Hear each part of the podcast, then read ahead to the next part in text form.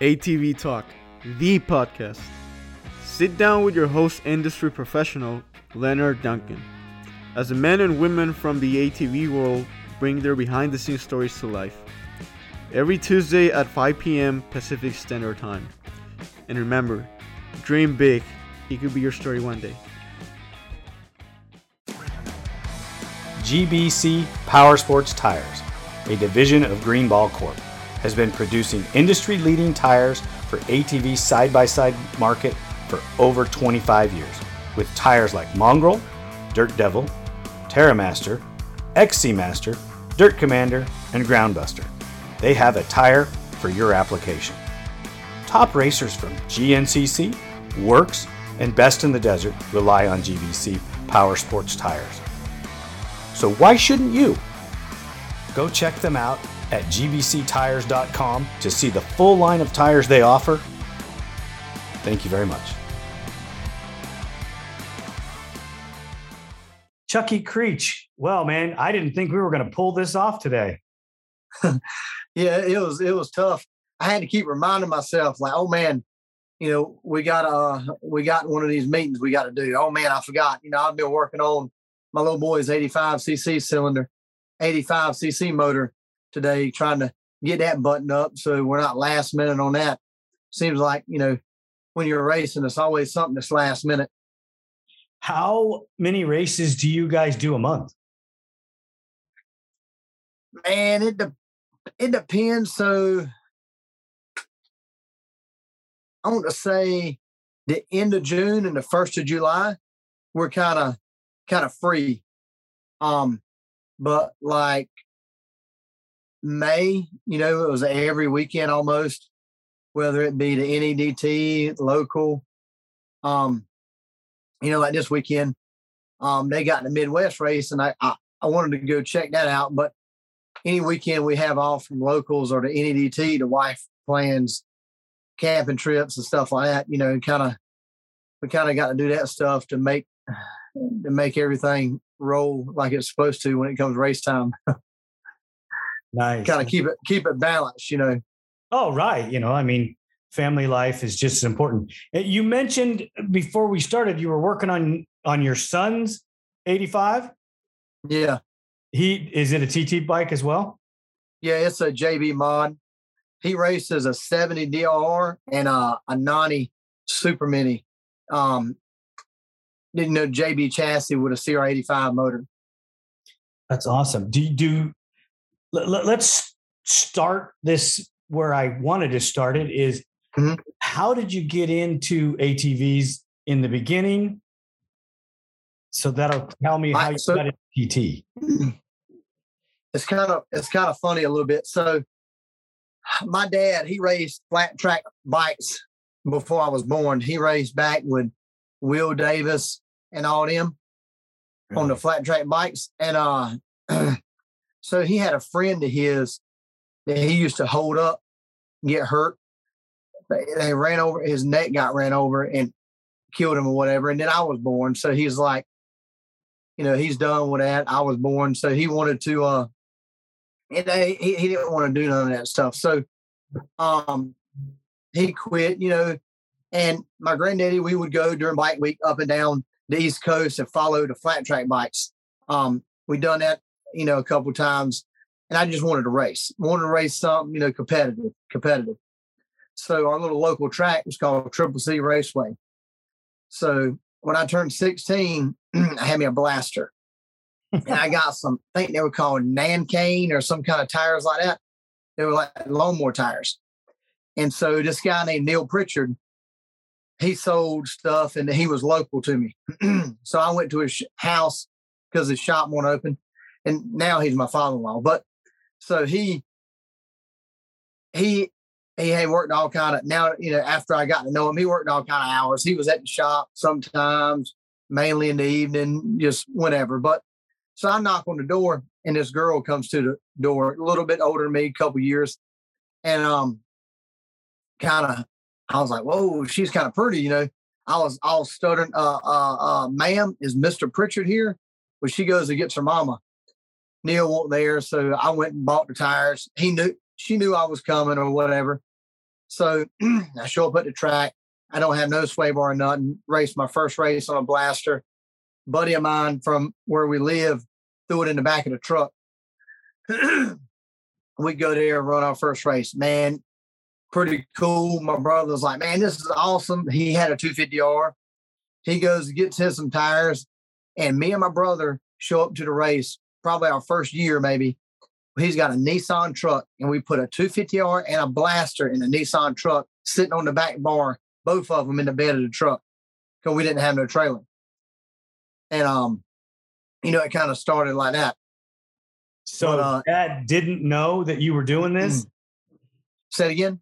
Your dad didn't know that you were doing this? Well, um, so my mom and dad, they had kind of split up. You know, my daddy knew I was racing, but he kind of took a, a, bad path and he he kind of didn't do things good and and kind of stayed in trouble. But uh, you know, he I, I would stay in contact with him some. He knew I was racing. He knew I started racing. You know, funny thing is, he used to race flat track bikes at Triple C. It used to be an oval flat track bike race track.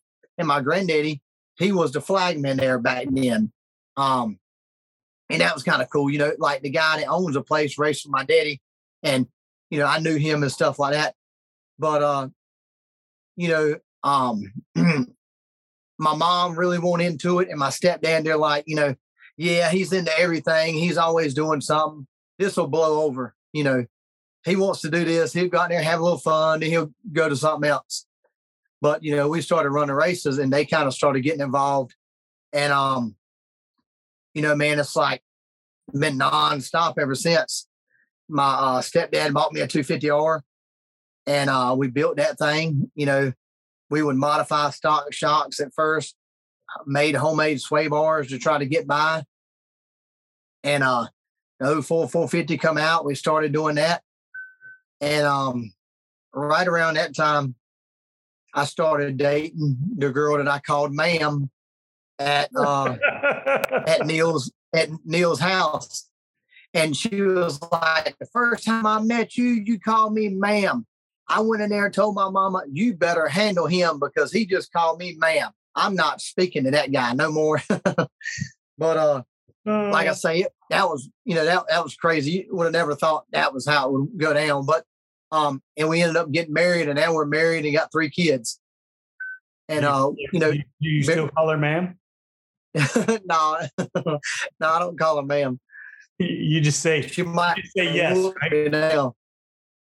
Yeah, she she might she can legally whoop me now.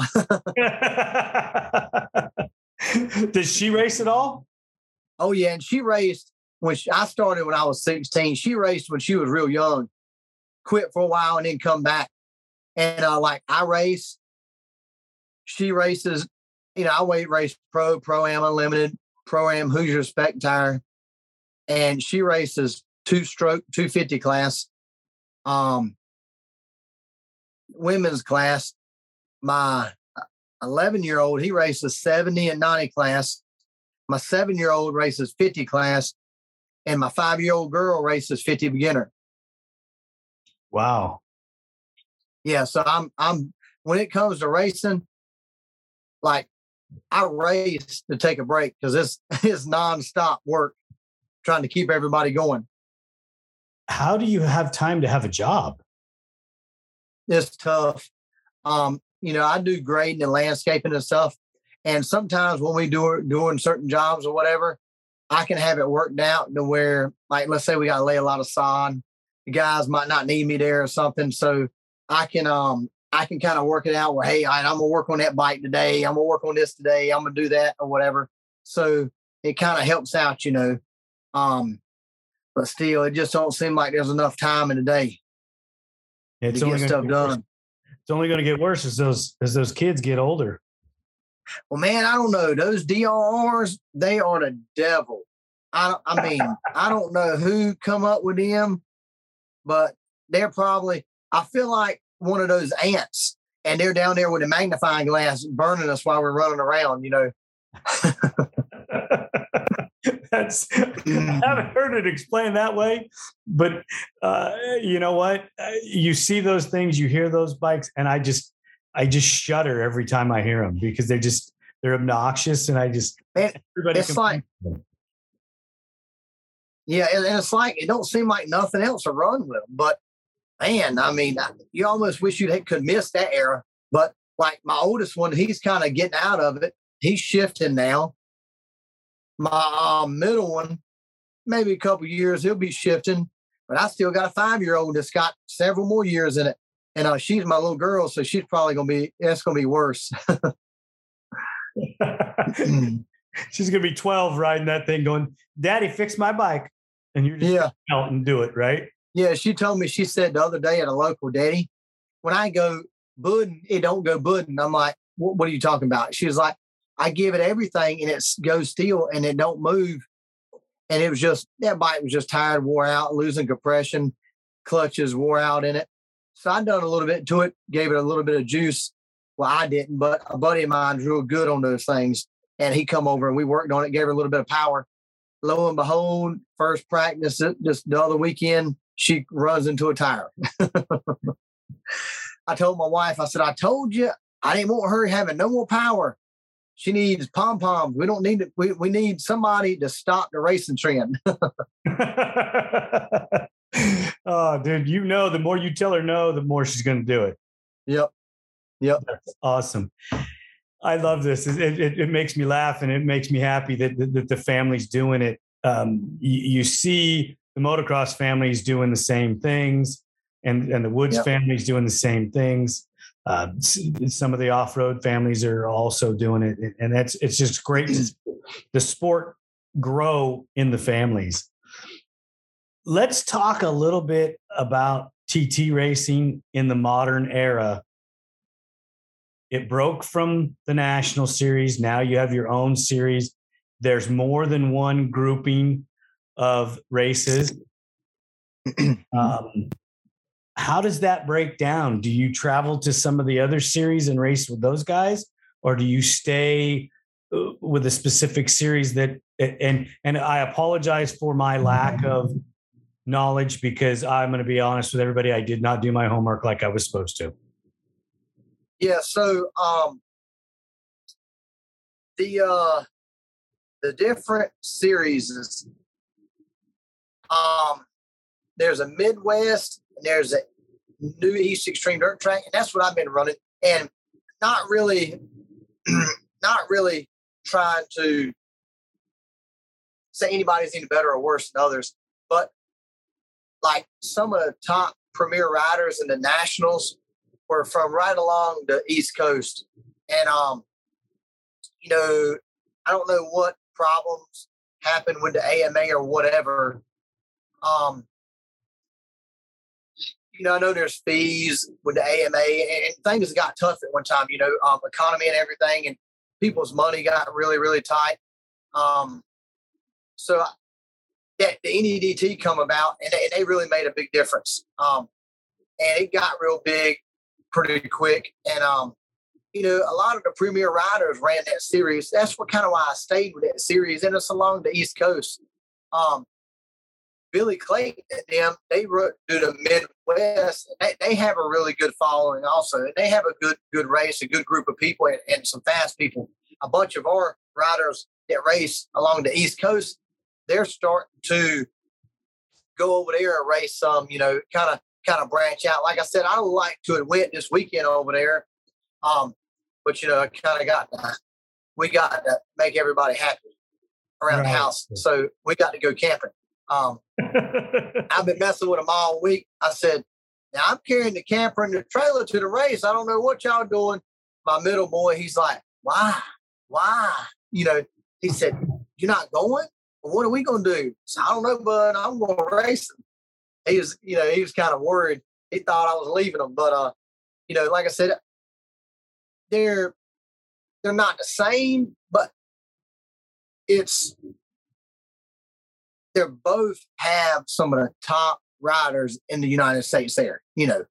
Um, not trying to take away one from the other, but uh, you know, the NEDT in the Midwest, they probably got those two are probably the premier series is out there.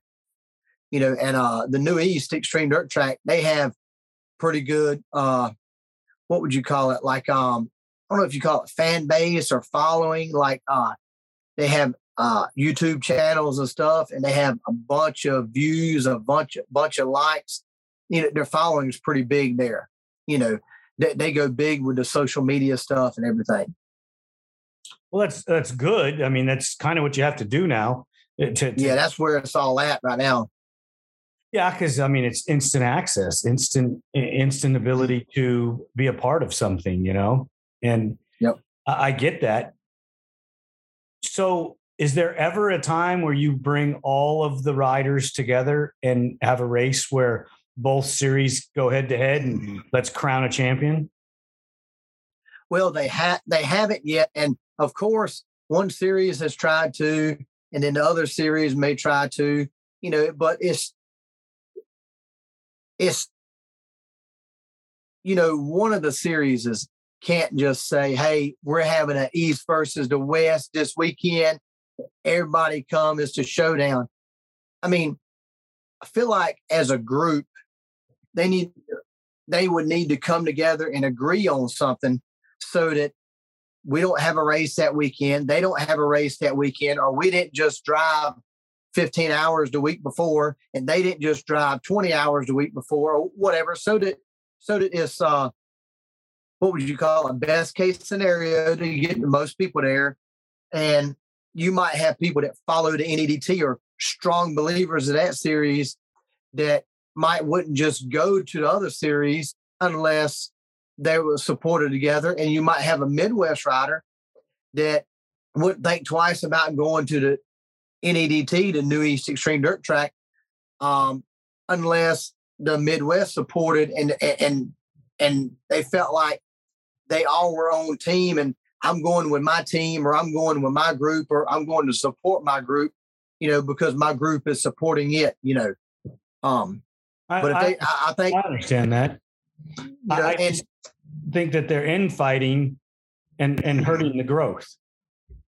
Well, you know, like they try not to. They don't schedule on top of each other, so that's a good thing. But you know, there has been talk, and I believe before too long it's going to end up happening where maybe we do a big race. I know the Reynolds, um, Mitch's dad, Mitch Reynolds' dad, and stuff. They were trying to work on something like that, put it together, have a real big purse and all that kind of stuff.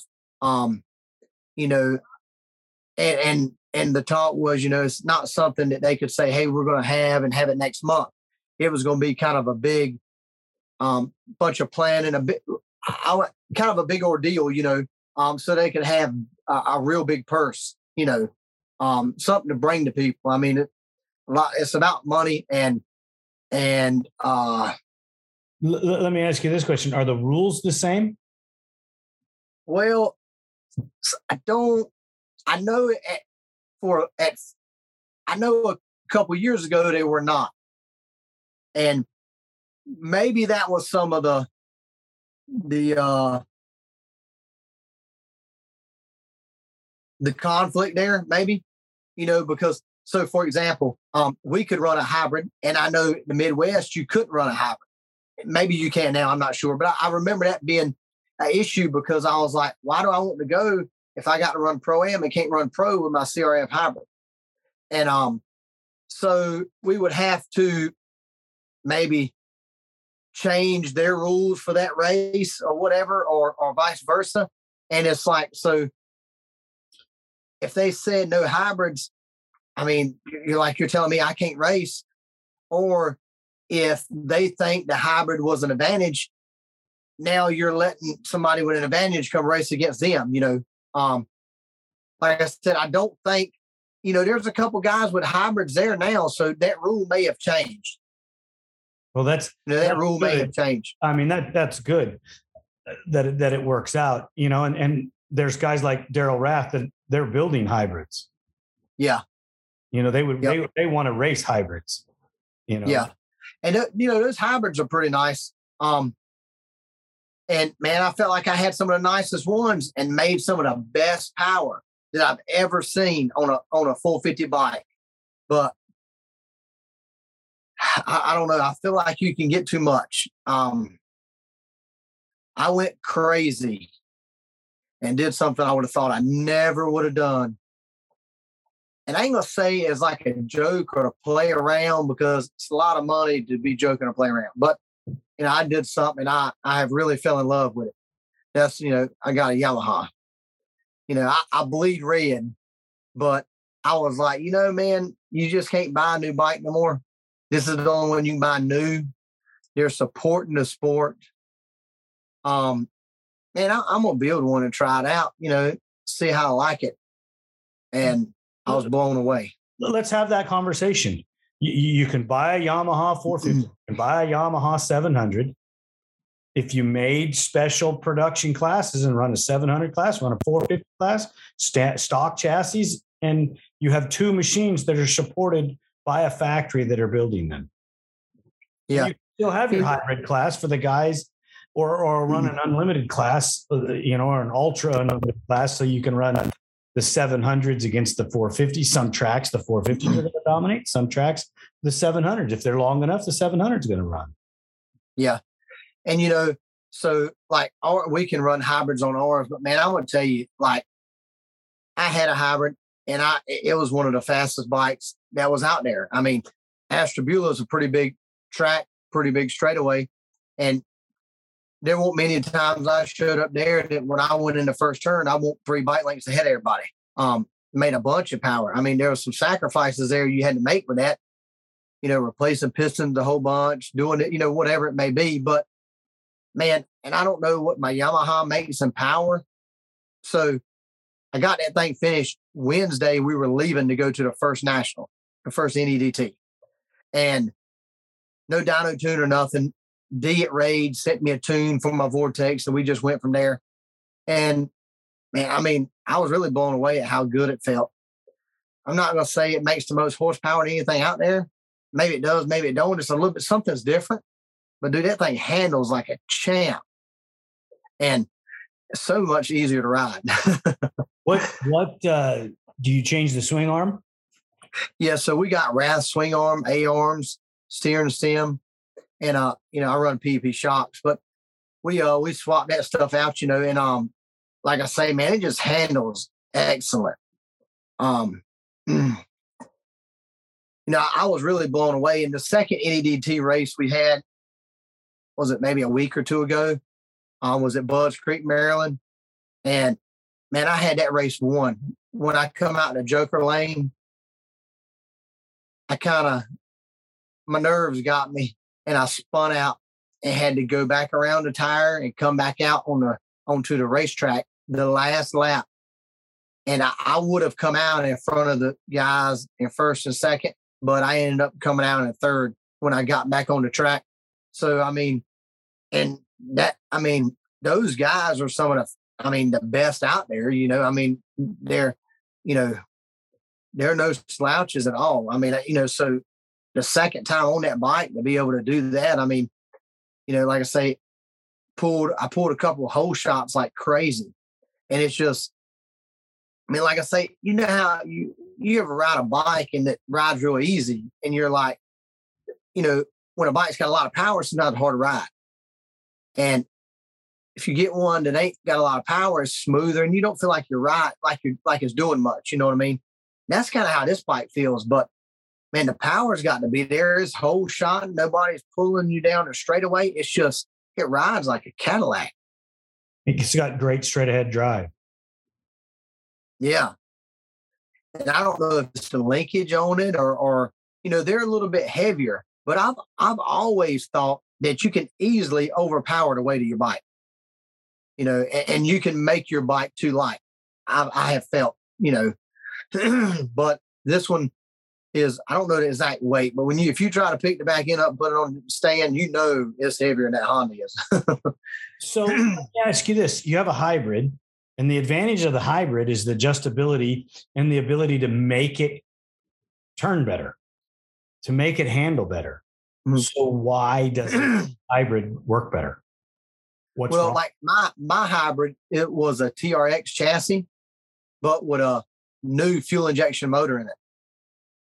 You know, that's kind of what we and and they. I mean, how many years have they done the RMD on that 450R? You know, so I mean, they've got some of the nicest stuff out there for it. Um, I just think that motor is overpowering the chassis, you know.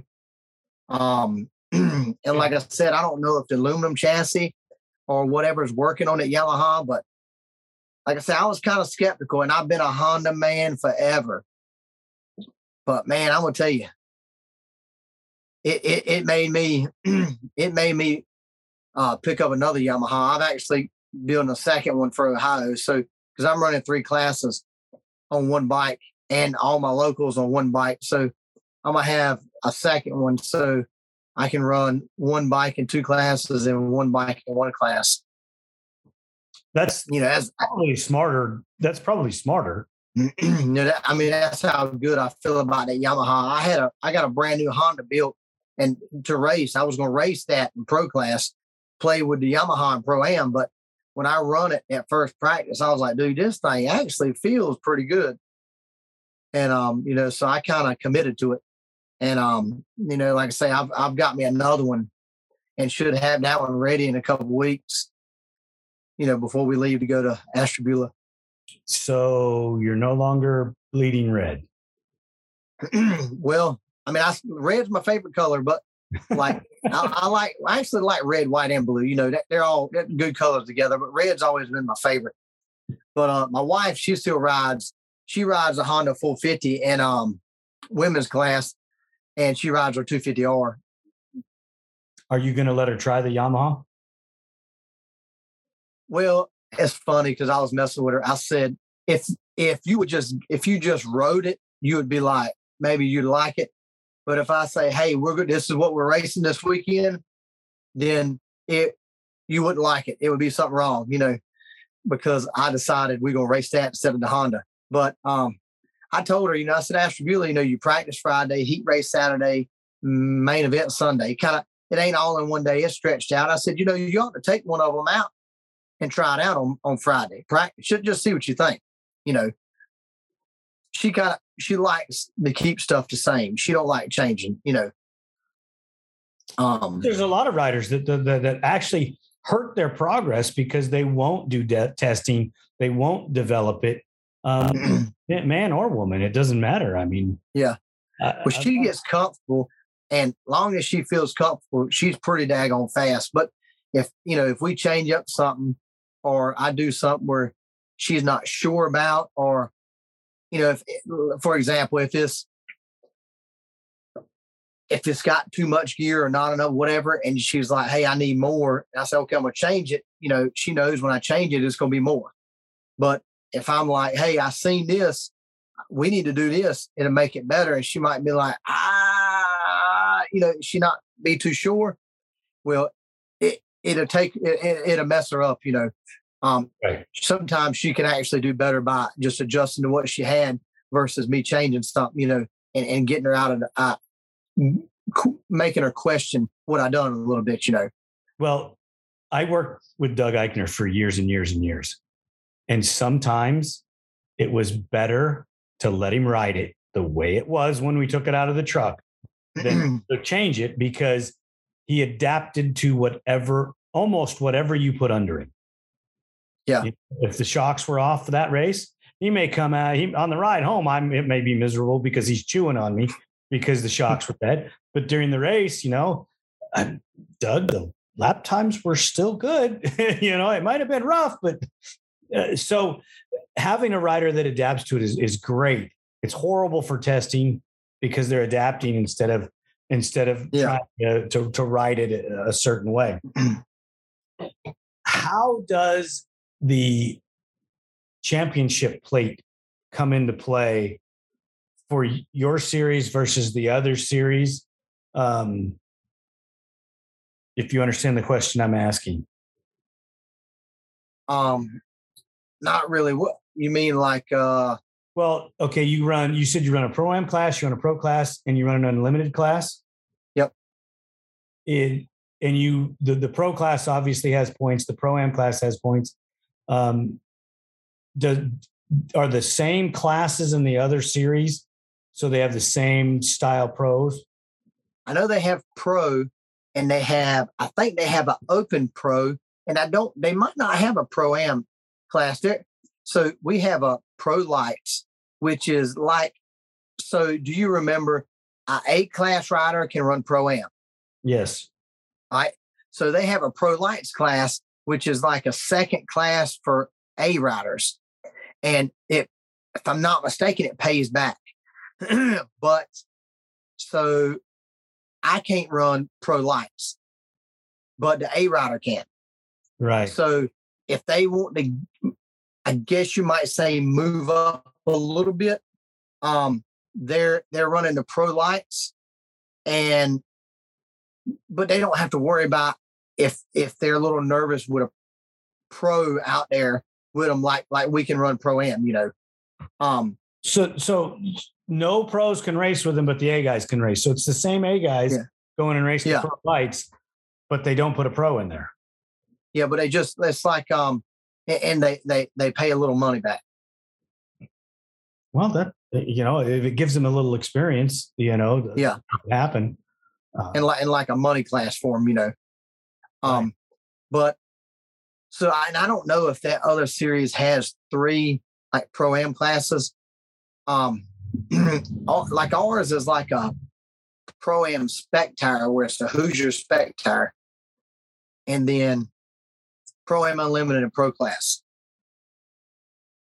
And this year, uh, no, I run spec tire a couple times last year, but this is the first year I've really ran spec tire because normally my spot my tire sponsor con, con, conflicts with that with that uh that race. so you can't run that class. Yeah. Are there But- any are there any fuel regulations like you can't run, you know, additive? You you, you have to run Not not that I'm aware of. Not that I'm aware of. I know you used to not be able to run a certain percentage of of uh oxygenation or whatever in the AMA. Now I don't know how that is. I don't think we have that in the NEDT. Now I know the Midwest, you have to run Renegade fuel and you have to buy it from the track for pro class. You know, I I I agree with that.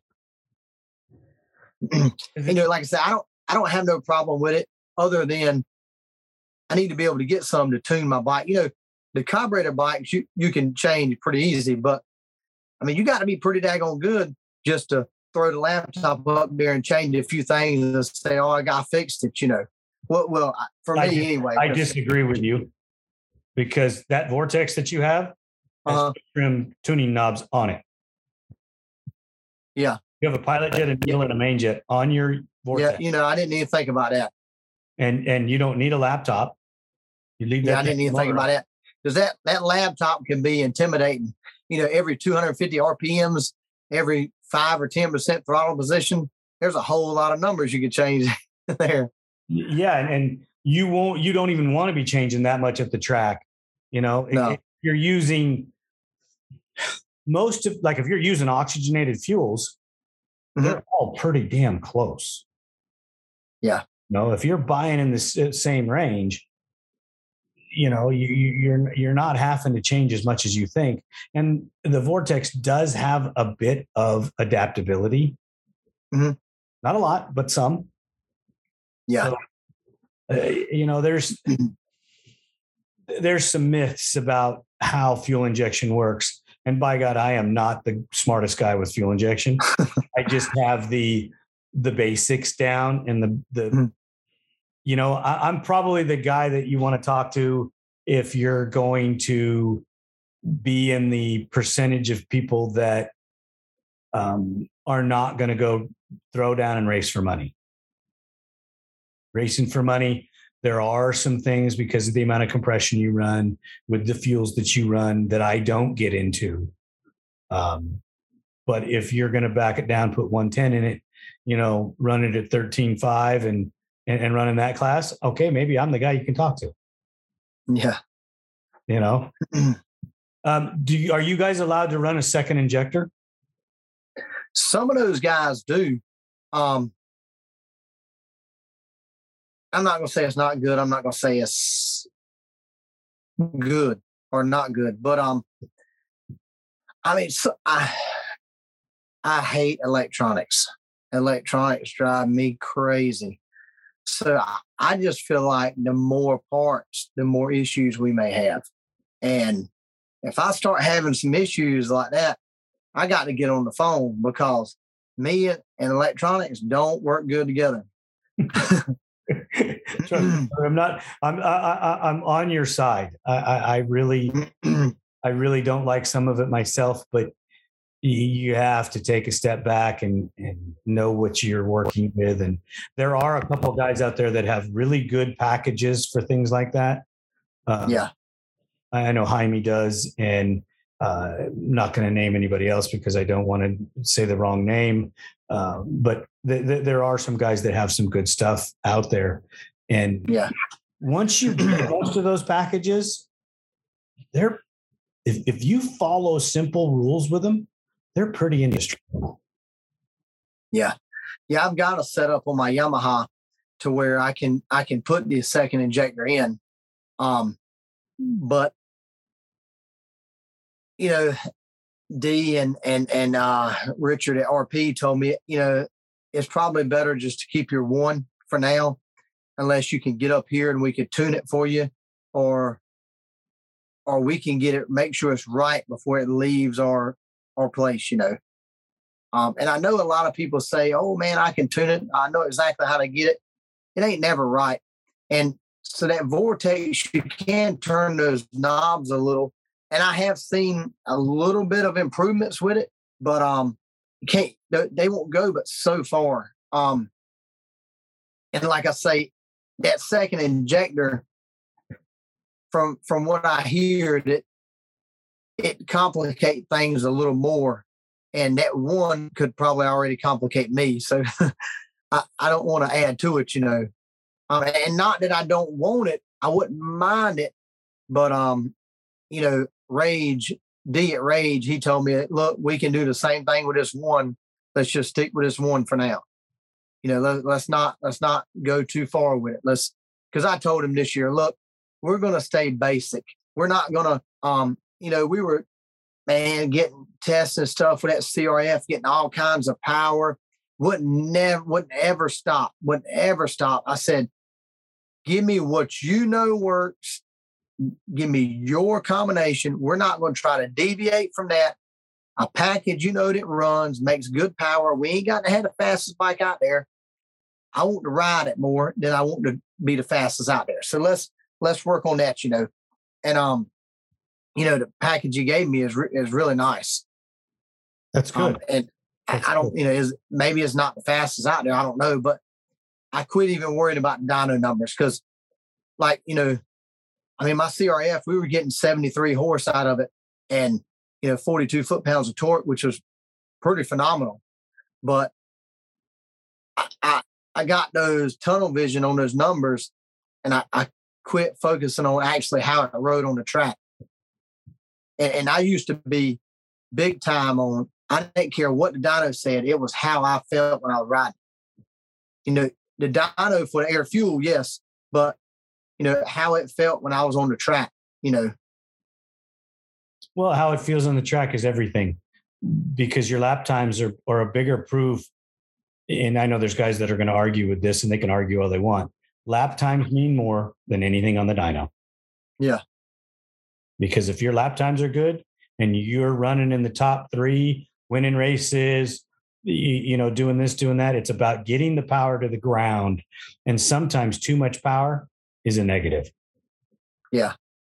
you know, I mean, rideable. Here, here's the here's the key: rideable, usable power is all you need. Yeah. You know, and I know. So, like the wife's 250R, it's got one of y'all's 265 power valves on it. Right. And um, man, it don't sound like it goes nowhere. Just bup, bup, bup, you know. But man, that thing is fast. You know, everybody else or some other guys, they'll have some stuff and them things will be screaming, just blitzing the wheels off. And this thing is putting it to the ground. And, you know, everybody says, man, that's the fastest thing out there, man. That thing is fast. But, I don't know how much power it makes, out. but, man, every bit of it is going directly to the dirt. And, and, you know, and everything that you do and everything that we've talked about and everything that that I've heard you tell me throughout the times that we've talked. It's about traction. Yeah. You know, I can build you a fire breathing dragon that freaking just rips your arms out of the socket. But if it ain't getting traction, you're getting beat. Yeah. You know, so so I, I'm not. Uh, I, will just say it. I'm not a dyno guy. Yeah. I just don't. You know, I've got to be a little bit, but my main thing is I've seen a big difference on like when the fuel injection was tuned right. And so, and some people, when they say tune, they might be like, so they'll go in there, change timing up or down, see what the bike likes. But to me, I'm just even more important, more mainly worried about that my air fuel is at a safe spot everywhere, even under a load. Because sometimes that load, because I, I mean, I like riding my bike at low RPM under a heavy load sometimes, you know, pulling. And sometimes that's where some of the damage and the, and the detonation can happen. But, um, well, usually that's because the dyno doesn't load it the same as it does on the track. yeah. And they advance the timing too much. Yeah. but like I said, that's, I mean, I just, the, when you got the air fuel right, that bike just, the characteristics of them are so much better. To me, that's making them the most efficient you can out of what you got. I agree. I agree with that. You know, I mean, that's the only thing I, I like the dyno for. And, you know, last year, the guy at the dyno would have told you, man, you're crazy. I've seen this guy change everything trying to get a quarter of a horsepower. And like I say, I got that tunnel vision on that number and I lost track of, of, of what I knew and what I always did. And that was just, you know, I might not could jet it by the seat of the pants. Um, but I, I could say, hey, you know, with that pipe might made more power, but this one felt better on the track, you know, um, stuff like that, you know. Oh, I totally, you know us, we're old school. You know, we yep. still do a lot of stuff old school. You know, and and and there is time that, to work on a dyno, and then there's time to go take it out to the track and develop it. You know, um, yep. if you watch the guy that invented the the vortex, Richard, he mm goes and spends time on the dyno. Then we take it out and ride it, and you develop and you're developing while you're riding, mm-hmm. and then you take it back to the dyno to see what you have, you know, just to compare it with what, what the dyno says with some mm-hmm. of the stuff. And and and that's the how the curve comes to be with Richard. Yeah. You know, some people disagree with that, some people agree with it. And, and we could get into a dyno theology all we want. Um, there's different techniques and different beliefs, and and to a point, everybody's right. Yeah, yeah. I mean, there's power to be found, but like I say, I, I've last year I feel like I, I found out the hard way you can really overpower something, you know. And then, you know, I've had people tell me, well, that means you need to get your setup right. And I was like, man, so when I was running this motor with this power, man, I could almost go out there with any setup and run the same as if I changed it and made it better. I could roll on the throttle a little bit or lean back a little bit or do whatever I need to do and be just as fast. So all I done was got more power and created more problems, you know, more headache for me. And I that's why I just said, you know, hey, look, we're gonna go back to the basics. Um, yeah, we're trying this Yamaha. I know that's a little crazy, but I got my Honda right here. Exactly my championship bike, how it was, like back how I how I ran it, you know, TRX motor, everything ready right here. I know what it's going to do. Um, but I'm, I'm going to play with Yamaha a little bit and see, see how it does. I didn't know that I was going to leave the Honda sitting in the corner and be on the Yamaha every weekend. well, it's it's it's kind of a phase that's happening across the planet in every form of racing. Um, have you got into motocross or anything like that, or has it just always been TT? Well, I, I do motocross some. Um, I never run pro motocross. Like I run 30 plus or something at the Daytona. Mm-hmm. I think I run 30 plus, and it, it kind of made me feel feel bad because they called it vet 30 plus. I'm like, I mean, 30 is young, you know. But uh, I I won that. I won the 30 plus, and I run pro am class. Um, and I hole shot at that, and I, you know, I run into the next berm a little hard and rolled it over, trying to keep up with them young boys. But I'm not I'm not seasoned on motocross like those guys are. You know, um, I, I don't I ain't gonna say I don't like jumping, but so you could take a, a, a one of these pro am motocross guys, A riders or whatever, and they can be like, okay, this is the new track we're racing this weekend. Man, the first lap, they're jumping jumps. So I've got to really feel comfortable and in my head know where what jump is after every turn and kind of analyze it in my head that I know this jump is about a foot lower than, than the takeoff. And then the next one might be two doubles, or, you know, I got to know that in my head before I feel comfortable. Once I feel comfortable, I'll go hard and I'll ride hard. But if I don't feel comfortable, now and I can go to a TT track and not feel comfortable, but I'll still ride hard.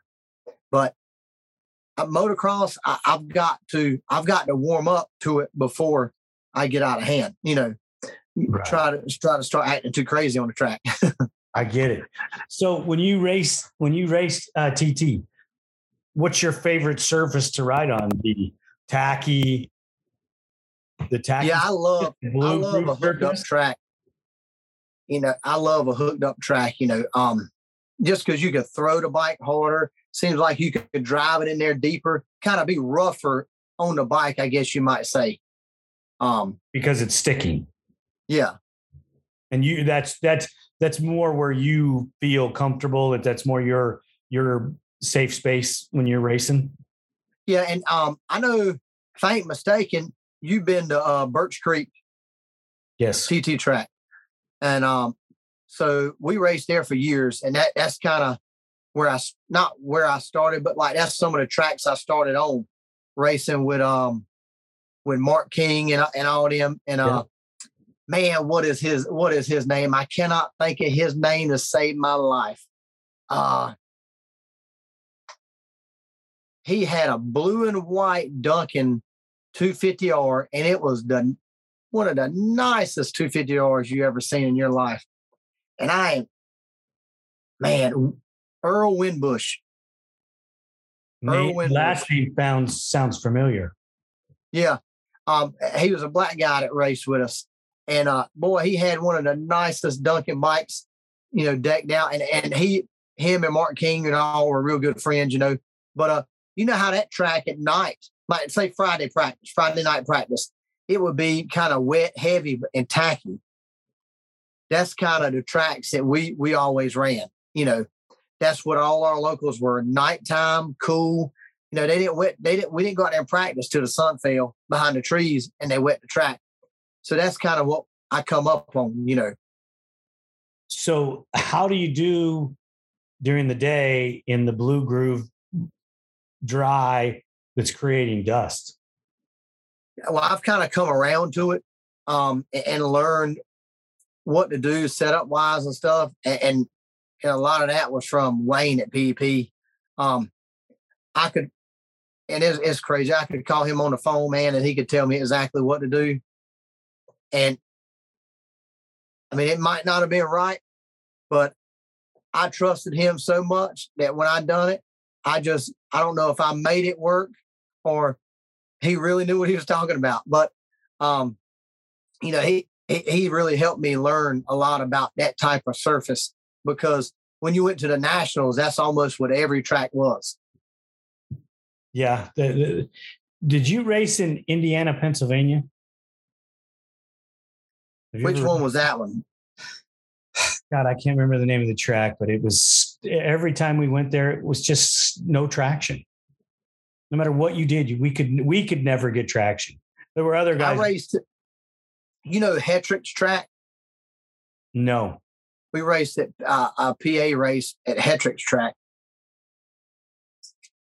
trying to think. I was talking to somebody and they they knew the they were telling me about the place, and they named the racetrack, and I freaking for the life of me can't remember what the name of it was, but it was in, in Indiana, Pennsylvania, and uh, I hated going there because we could never get traction, and I was talking to Shane Hitt, and in talking with Shane, he freaking basically told me exactly what we were doing wrong.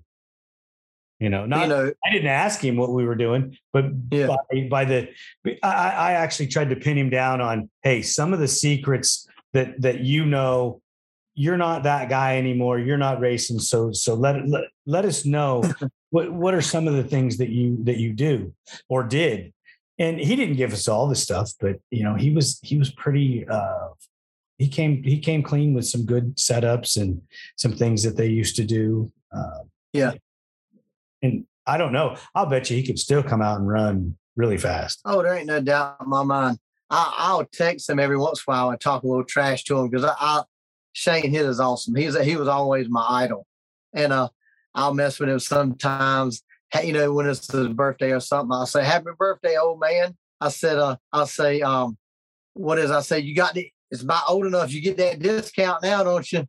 And uh, you know, he'll t- he'll talk a little trash back to me, and um, I might see a picture online of maybe me in front of him or something, maybe a practice or something, and I'll say, uh, I bet I bet you're glad you ain't got to see this all the time anymore.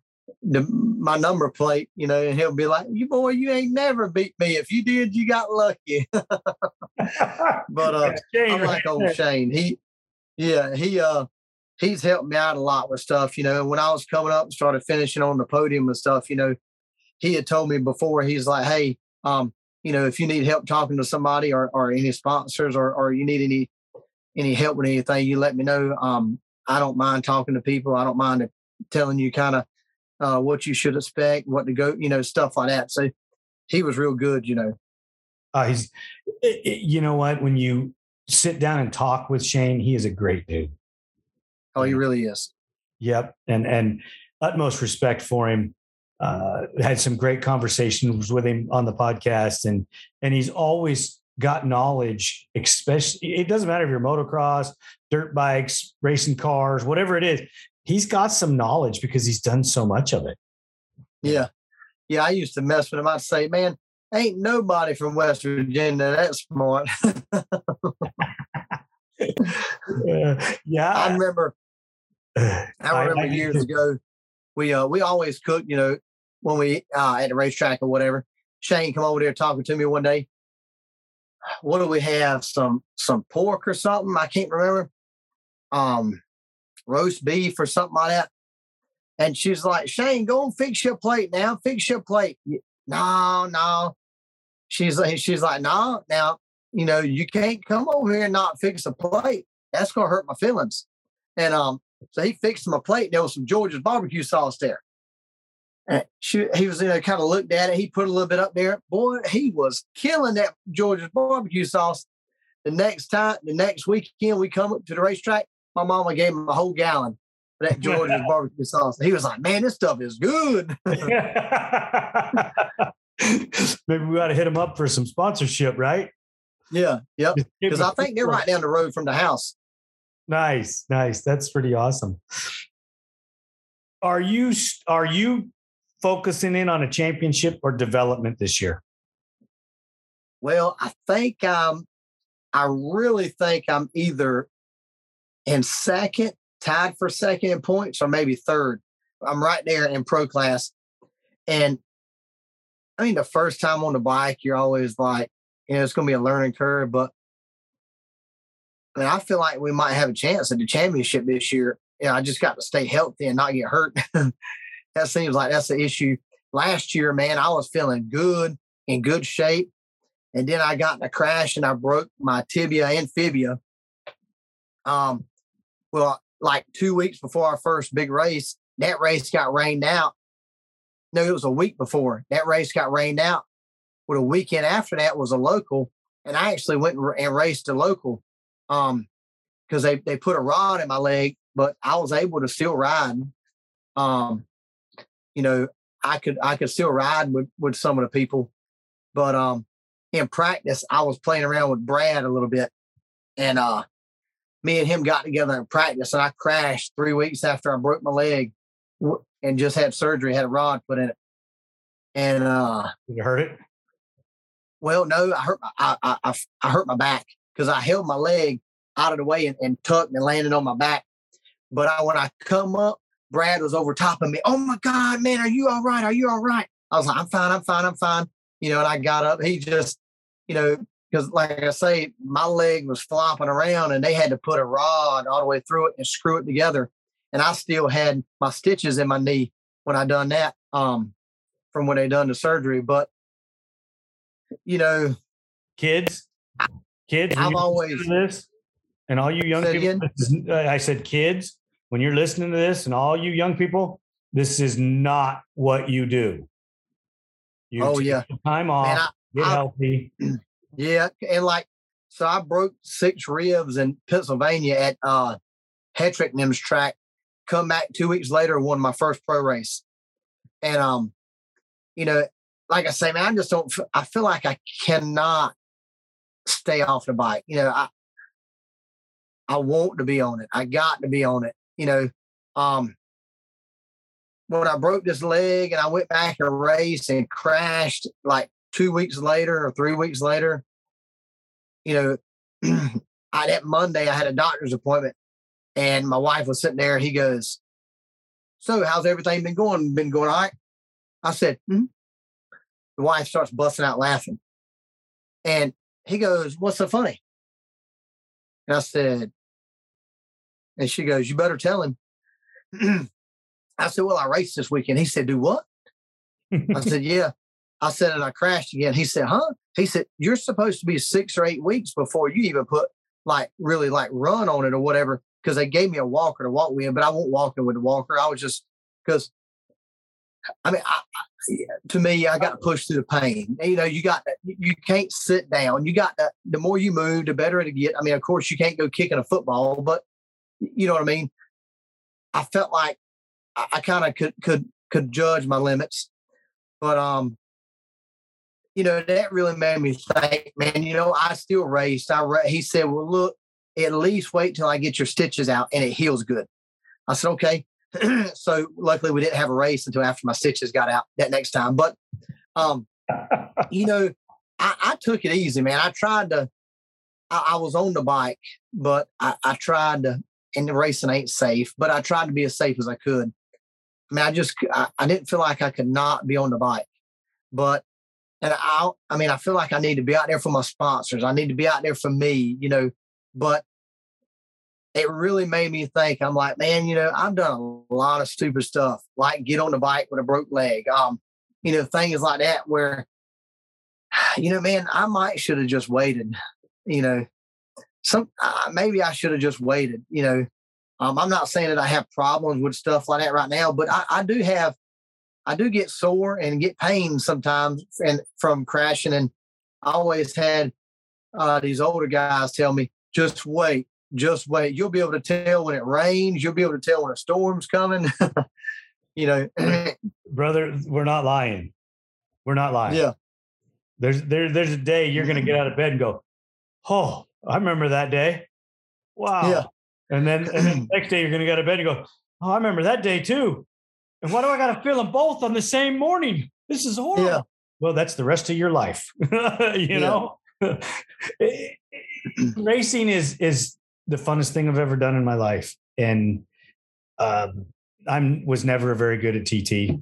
Um, just purely because um, we didn't have a lot of it, so I never took the time to to to learn it properly. Yeah.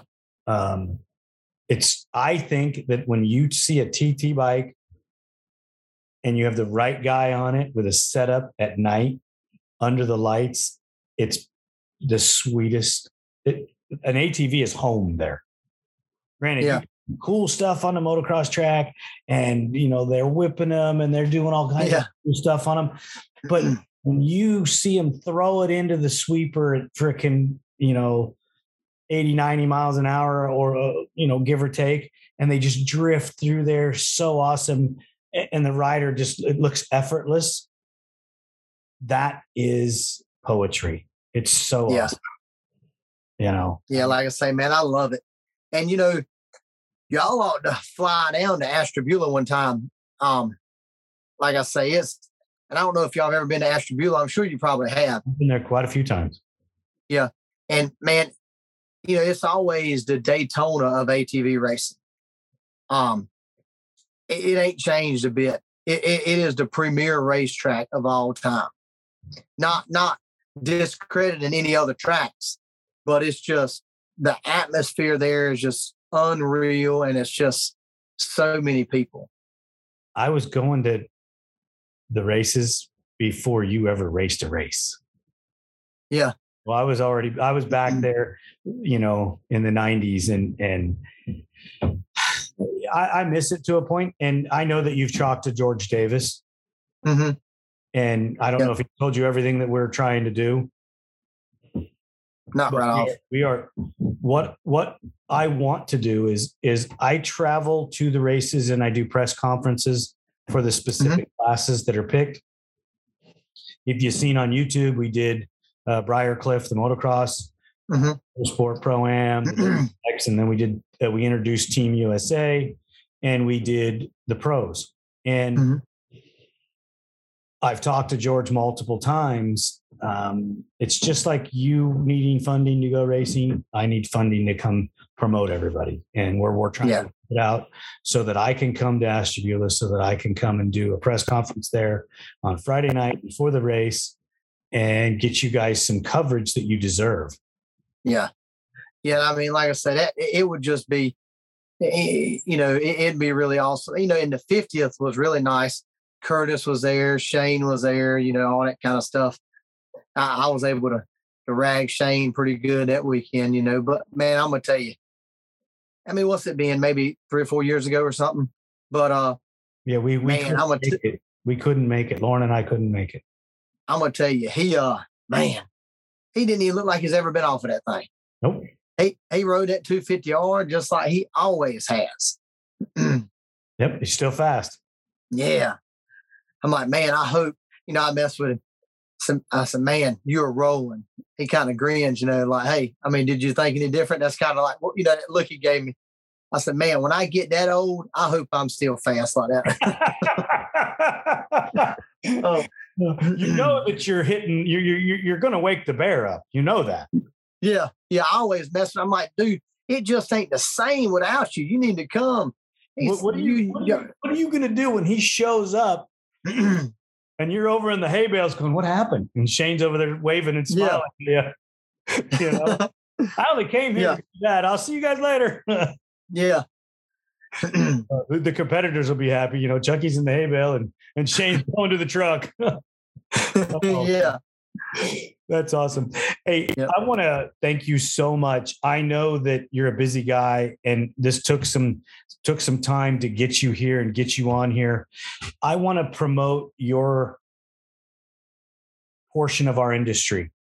Mhm. Okay, I want to let everybody know the artistry of TT racing and what it takes for you guys to go as fast as you do i- i- in in the type of racing that it is. It's not easy. It's not a, a walk in the park. You still have to train. You still have to set your bike up. You still have to have the right kind of power. And getting these conversations out there and getting you guys exposed to more and more people is only going to grow our sport. And I hope that you coming on and if you can get some of the other guys in the series to come on and and talk with me and let, let's talk about the differences in the bike setups and the differences in the Honda and the Yamaha and, and things like that and really get people interested in what you do. Yeah. I mean that's that, Yeah, that- that would be good. that's what my goal is, you know. And and Chucky, I'm going to ask you to come back on because mm-hmm. We we talked about a lot of different things, but we never talked about your building blocks and your story and got in depth with just who you are and how your racing career has developed and why you're one of the fastest guys. Okay. Uh, I know you're 37, you got some years under your belt. And yeah. after that, you should be fast. But yeah, there's some developmental things that happened in your life and some people that you got connected with, like Shane uh, and Wayne, that helped you.